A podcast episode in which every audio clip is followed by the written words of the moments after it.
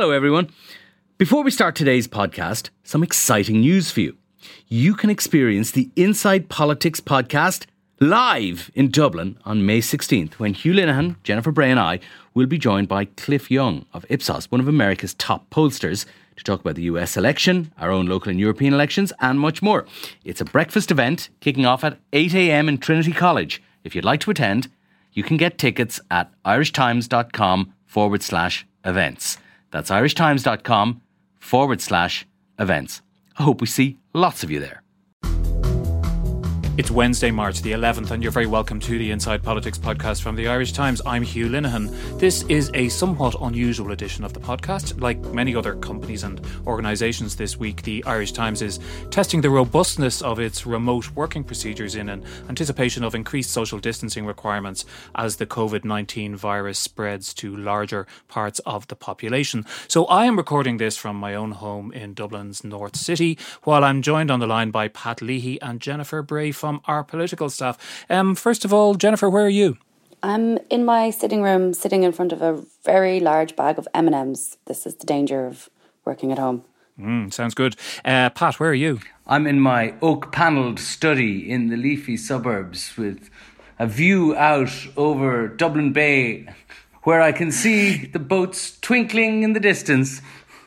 No, I'm in, I, okay, I'm in my right. kitchen. We, we might just cut you out of this conversation, Pat, but uh, no, we won't seriously, um, because this is a this is a serious matter. The reason why we're doing this is very serious. I think we're all finding it a little bit hard to get our heads around what the ramifications are of this uh, coronavirus situation, uh, what they're likely to be, um, both in our own personal lives and in our professional lives. Pat. Yeah, we don't know what the extent of the spread of the virus is going to be here, but it is anticipated by public health experts and by uh, the ministers who give voice to the advices that they're receiving from uh, from those people that you know we will move in the not too distant future to a situation where there is infection in the community. Now, I suppose everybody's goal is to contain that infection to the greatest degree possible and to delay its spread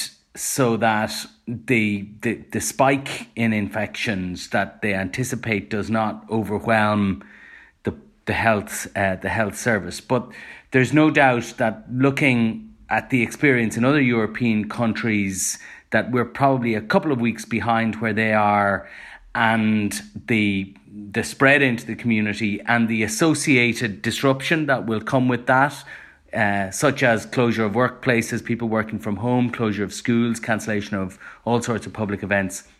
That is around the corner, and uh, you know it would be folly, uh, be folly to think that it isn't. I think. So this is a political podcast. It's not a medical podcast, and we're not going to pretend to have levels of knowledge that uh, that that we don't have. But I think, Jen, as Pat says there, it's become increasingly clear over the last few days, particularly looking at the news coming out of Italy, that as Pat says, the key strategic objective uh, of the government and the medical professionals here is to prevent the sort of spike which would overwhelm our health services and which appears to have done exactly that in, in certainly in some parts of, of northern Italy. And that is to to to in as much as is possible to slow the spread of the of the virus over the next couple of weeks. And I suppose I'm listening, I'm watching um, some of our own columnists today in the Irish Times, Paul Cullen, our health correspondent, and he does raise a number of of questions, and that's all they are really. That's all they can be is questions about whether the government is taking, um, I suppose, drastic enough measures at this point. Yeah, and, and, and you're right to say that they are just questions right now. I mean, we don't really have any experts on the coronavirus, this this strain of the coronavirus, because it is so new. So uh, I think we're all learning together, and that's what we're seeing in a lot of the news coverage. I think that's why people are watching uh, the course that Italy is taking so closely and and watching what's happening over there and how it has spread. And I guess looking at how we have handled the situation and asking, have we done enough to stop a similar spread? So you mentioned Paul Cullen's piece there from this morning, which is a very good piece, and he does pose a lot of uh, interesting, a lot of important questions. He's, you know, asking, have we done the right things at the right time uh, to, to combat the threat posed by the virus?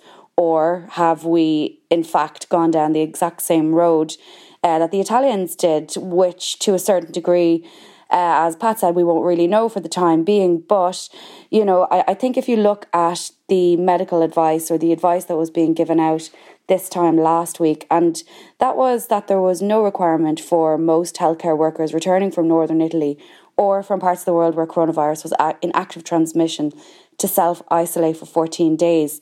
And but there was an exception for staff returning from areas of higher community transmission um, who were required to stay home for that period. And uh, it, my colleague Naomi O'Leary has a really interesting piece about how the, the Dutch are coming in for a lot of criticism. They believed that if you weren't showing the symptoms, uh, that you could be monitored and that there was no need for uh, a higher level of restriction. And now we know, actually, in the last few weeks, that you can pass on the virus if you're asymptomatic. Um, so I think that's going to be a, a, key area that will be closely examined a little bit more over the next few days, even if you're not symptomatic, if you have returned from these areas, or in fact, obviously, all of Italy now, um, what kind of restrictions should be put in place there. Um, so, Paul's piece is really interesting. I definitely recommend it for anybody who wants to catch up on kind of where we're at at the moment. Um, another interesting thing, actually, that he talks about is how there is this reference now to having discovered cases, uh, but there are international experts who say we should actually refer to them as newly discovered rather than new cases because there's many more cases in the community uh, yet to be revealed through mm. through tracing. So, um, you know, our response has it been enough? Will it be enough? I actually think that will only emerge in the coming days. Simon Harris has said very clearly that we should expect a lot more cases and that we're not some kind of fortress. This isn't Fortress Ireland. Um, so there are interesting comments too. Yeah, Pat, I'm interested. I don't know if you've been talking to anybody with your kind of contacts in the in the political world. I mean, the the, the front page and homepage of the Irish Times this morning uh, it has a series of messages really from the state, which are along the don't panic and don't get too carried away with yourself kind of line. No, we're not going to close schools in the immediate future.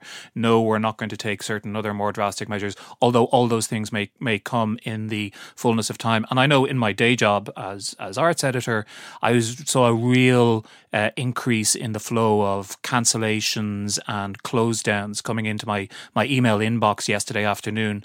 And I wonder if the government is just trying to just steady the ship a little bit there right now. Yeah, possibly. I, I think the justification or the rationale for, and, and I suppose the case that everybody talks about or the action that everybody talks about right now is closing the schools, which is seems to me kind of totemic for a much wider national shutdown um, that that we see in Italy, uh, obviously at the moment, and have seen in in other places like China. The rationale for not doing that now, I think, is that you, you will have to do it at some stage in the not too distant future, but you want to do it for a period that it's most the period that it's most effective because people will lose patience with it after a couple of weeks. That seems to me to be what government are saying. Certainly, when I was talking to people over the last couple of days in government. That's the impression I was getting from them. And it's very much what Simon Harris was saying last night on primetime on RTE television, which is that you need to time that closing of the schools, national shutdown for the period of its greatest efficacy because it won't last forever. And I suppose, you know, one other thing to bear in mind, and I've been reading a lot of stuff about how the the outbreak of the disease has been managed in uh, in Asia, and I suppose China most most particularly, but in other places like South Korea and Singapore as well. Those societies are different to ours. They live their lives differently there. The authority of the state is much stronger there. I mean, you know, I suppose the government could have advised people not to go to Cheltenham my guess is that even if they did, many of them would have gone anyway. And that may make this disease harder to combat when it comes to those sort of measures in our society than it has been in uh, in, in, Asia. Yeah, Jen, and a very interesting column by Kathy Sheridan into in today's Irish Times as well, which is around some of those issues. For example, the the information, sometimes the disinformation, or the very extreme views being expressed on social media. Um, some tensions. She describes an incident at I think it's at a, a petrol station somewhere in the Midlands, and uh, a, an older man in his sixties getting very upset because some younger men just didn't bother washing their hands before coming out of the bathroom, and just all this sort of you know there is the potential for, for, for a lot of tension in our society. It is very different from China. It is also very different from South Korea, although South Korea is, is at least a democracy.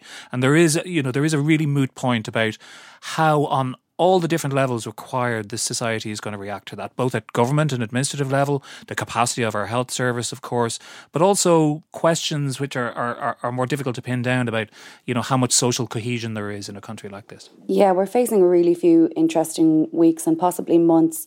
And we, I think Kathy Sheridan, in her piece, she's basically pointing out I think we're going to learn a lot about ourselves, um, how we react to each other, our patience for each other, I'd say, maybe stretched um, and uh, how we react to people who may have been uh, affected or infected. And she talks a little bit about how um, over the weekend there was a Dublin taxi driver who spotted a group of kind of lost um, looking Italian visitors and kind of pulled up to them and rolled down the window just a tiny bit, just enough to be able to talk to them, to be able to direct them to where they needed to go, I think to their Airbnb. Um, and about this kind of fear almost of of Italians and how a Dublin restaurateur had tweeted he was closing um, on St. Patrick's Day for the health of the staff because an Italian band was playing in the parade. And I saw a little bit of this myself actually over the weekend. I took a week off last week to decompress from the election. And one of the nights I went away with a few friends of mine and we were staying in a nice hotel and we got into the pool and then it was four girls and we were sitting there chatting and then two guys who looked Italian got in and we were fine. Uh, somebody nearby started talking about, oh God, they're Italian. Um, we better get out. And now I stayed where I was. I think that's, you know, extreme overreaction. And also, you don't know that those two guys are Italian. And it's just, it's, you see more of this kind of reaction now. And it is interesting. And I think a lot of it could be tackled by you know, uh, I suppose tackling the spread of misinformation or disinformation. Um, and you see it as well, like I would use the bus a lot to get in out to work. And the first thing I've noticed that a lot less people are using it. But secondly, now if somebody coughs, even if they're covering their mouth and doing it in the right way, everybody kind of glares at the back of their head as if they've done something terrible. And I think, you know, we need to perhaps be a little bit more compassionate. If someone needs to cough, they're going to cough. Um, and that's just the reality situation. If you're going to use public transport, that's the way it's going to be. So I think the, her column goes through a lot of that. You know, what will our reaction be to each other? What will our reaction be to our own pers- personal circumstances, such as this idea of panic shopping? So, you know, I would have an opinion that I don't think it's uh, necessarily panic shopping. So I went to Lidl on Monday and filled the trolley up with stuff that I thought I might need. But that's not because I believe that the shelves are going to run out and that we're not going to be able to get access to pasta or tinned foods. It's more, I think, well, what if I have to self isolate? I don't want to have to come into contact with other people. I don't want to put other people at risk. That's my big fear because I'm in an age group that I should be okay my fear is uh, infecting relatives maybe who are not well in the last few weeks. So you know that's where the, the, this idea of panic buying comes from. But it's more just trying to get prepared. So I think we will see a lot about our own reaction, our own reaction uh, to each other. And the question is posed in Kathy's column: What would you do? Will you cancel the gig you're supposed to go to? Will you still fly to London to meet your you know kids or your friends? Um, and I think that there was also a really good column in The Atlantic where it talks about the only way, really, to combat the spread of this virus, given what Pat said about how we live our lives differently. We're a democracy here. It's not the case in other places like China. Um, you know, will we will we do these things? Will we cancel these things? Personally, I have. I was supposed to go to a gig tonight. I'm not going. Um, so you know, it's it'll be interesting to see how we handle it in the next in the next few weeks. And I think people probably owe each other, at the very least, uh, a bit of compassion. Pat, this may be a very difficult question, and if so, apologies. But I mean, we you know we do um, talk and write a lot about you know the the politics and society of this country. It's a very particular place uh, in a very particular time in its history. It has certain kinds of social structures and and traditions, and I think a lot of people are wondering, you know, because this is a global pandemic, obviously, and we can already see that there are different national reactions in different countries depending upon the politics and the culture um, of those countries in terms of Ireland, we know there's a structural problem with the health service. We know that our society works in a certain kind of a way. We know that we have a certain kind of a government at the most basic level, a caretaker government right now. Um, how how well set up are we to deal with this terribly difficult situation as well as we possibly can?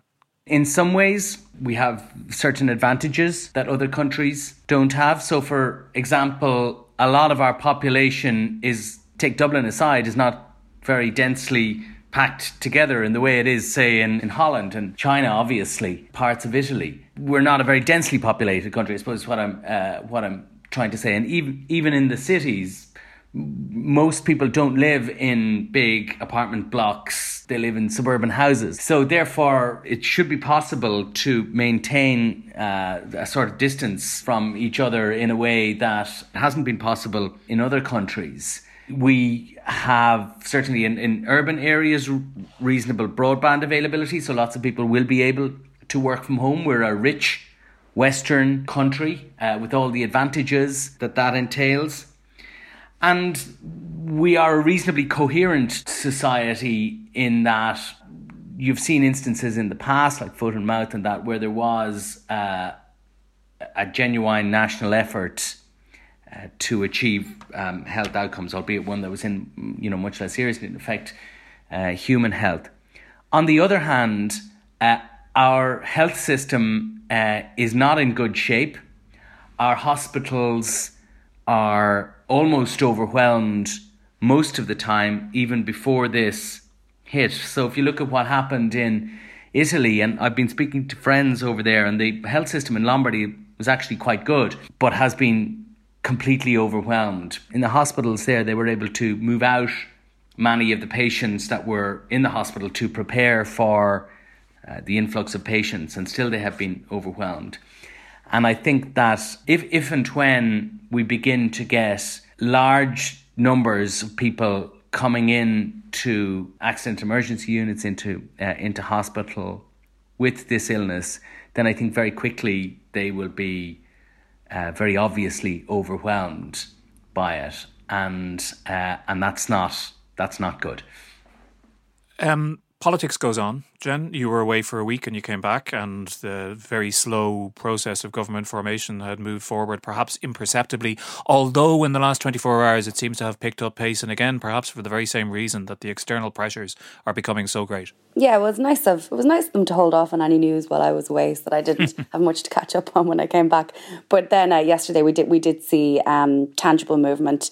So we know that Leo Varadkar and Micheál Martin met again. Uh, they spoke again, and that the decision has been made to enter, I suppose, what you could call for the next, at least the next week, um, informal negotiations, uh, because for Leo Varadkar to actually go into talks on a programme for government uh, with Fianna Fáil, he's going to need the backing of the parliamentary party meeting. At this moment in time, there are no plans for the parliamentary party to meet until I'm told Thursday week um, so which is the day I believe the Dáil is due to come back to have a, a vote on Taoiseach.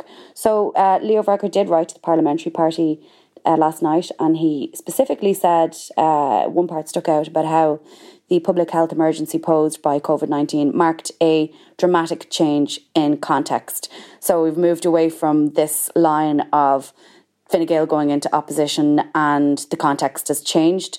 So what I think what we're going to see now, obviously every time something happens or there are talks, the, the question is always what next, what next? And I think because Leo Varadkar is going to Washington today for the St. Patrick's Day festivities or the very much curtailed festivities given the coronavirus, uh, that will take up the political uh, room, I suppose, for today. And then I think Simon Coveney will travel to New York uh, later in the week, or at least at this moment in time, he's due to go to New York later in the week. So, what you're talking about probably in this period this week is informal scoping talks between uh, members of the negotiating teams on both sides. Um, I believe that Simon Coveney and Dara Calleary will be having um, a scoping discussion uh, today, and that will basically involve them going through where they have consensus, where they have uh, policy differences, how important those differences are, how likely it is they can they can get over that. And I suppose once those talks are done uh, over the next couple of days, next week, then I think things will ramp up again a notch. How significant was the, the move yesterday, Pat? Very significant. It's the most significant move since the process began. I, I, think these things are put together in three stages. One, when the, the parties acknowledge that there is a deal to be done. Uh, secondly, when the deal is actually done, and then when it's sold to their parties. And uh, we're at stage one now, but it is the important and decisive stage because once these things get moving, they tend to reach a, a, a, satisfactory conclusion from the point of view of the participants. I think that things will happen reasonably quickly now. I don't for a moment underestimate the difficulties in putting together a final agreement, not just between the two parties, but between the the two parties and the Green Party. But what has changed in recent weeks, and the thing that has made this possible and brought it forward, I think, is the external environment. The political context has changed entirely in recent weeks as a result of the coronavirus. It will continue to do so. And I think that the participants can see that now they realize that there is no alternative but to put together this new government, and however difficult that may be for them in working out the details of that, uh, I think that is. I've thought it unavoidable for some time actually, but uh, I think it is likely it will be done uh, sooner rather than later now. Yes, Jen, one of the things that strikes me about this is that only a week or maybe a little bit more ago, we were talking about the significant hurdles that might be faced by some of the parties who might be part of that agreement, namely Fianna Fáil and possibly the Greens, in actually getting it past their own grassroots members, which, which, which they need to do. The Greens with a 66% majority as well. But it's much harder now to envisage a situation where the leadership or the negotiating teams of the relevant parties come to some agreement and that that would then be blocked by the membership against the backdrop of what's happening in the country. I would agree with the assessment that the, the coronavirus has completely changed the political circumstance. I think that the level, the, the speed of talks previously was not sustainable, and, and this public health uh, situation has really kind of shown it up for what it is, which is a, a bit ridiculous when when it comes to what's actually happening, which was nothing really. It wasn't. It was, there were talks and there were meetings and people were talking about their policies, but there wasn't really that much actually happening. Um, so uh, I don't really know if it's a difficult one because the the party, the grassroots members, I think will be totally aware, as everybody in the country is, of the situation in relation to the coronavirus. I'm actually not so sure that that would change enough minds to make this in any way a done deal. I think there's a really, really difficult time ahead, regardless of the coronavirus. And, and I think it will come down to policy because for the Green Party to be able to go into any coalition government, they're going to need to see some significant changes. Some and that would involve an admission from a party like Fine Gael that actions that they've taken before weren't enough or were wrong.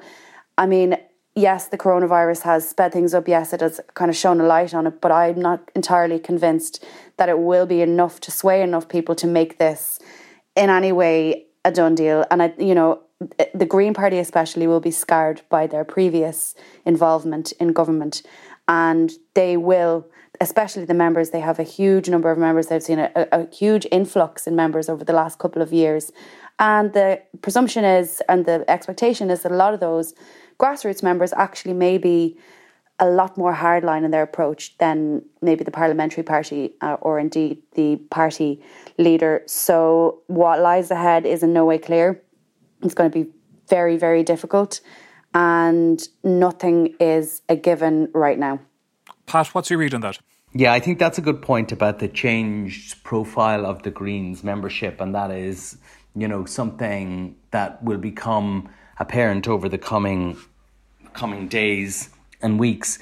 I, I think you have to bear in mind that the context, the, polit- the external political context will continue to change.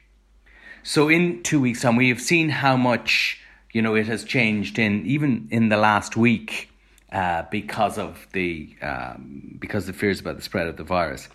In two weeks' time, you're likely to have, you know, we, we would probably have had our first going by the experience in other countries. We will probably have hundreds, if not thousands, of cases. We may the schools may be shut. Uh, there may be restrictions on public transport. We would probably have had our first deaths uh, from the virus. So the context will keep on changing, and it will pile on the pressure. The pressure will not ease off to form a government. Will not ease off. It will intensify, I think, and possibly intensify very spectacularly. And uh, I, I think Jen is entirely right that this will be a very difficult deal to put together and to sell. But I think that won't change. But what will change is the alternative to not doing a deal, which is to leave the country in the midst of a political crisis at the time when it's facing its most dangerous health crisis ever by some uh, by some distance and uh, and I think that will impel the participants at all levels, both at grassroots level and at party leadership level, into a deal to provide the country with a new government. And we will continue to cover all those developments in all their different facets on irishtimes.com in the days and weeks ahead. Um, thanks to Pat and to Jen for joining us. Thanks also to Declan Conlon for producing. Remember that you can get more of our journalism at irishtimes.com slash subscribe. You can sign up there for the introductory price of one euro for the first month. And you can find this podcast on Apple Podcasts, Spotify, Acast, and all the other major platforms. Also at irishtimes.com slash podcast. And please do mail us at politicspodcast at irishtimes.com to tell us what you think. But until the next time, thanks for listening listening.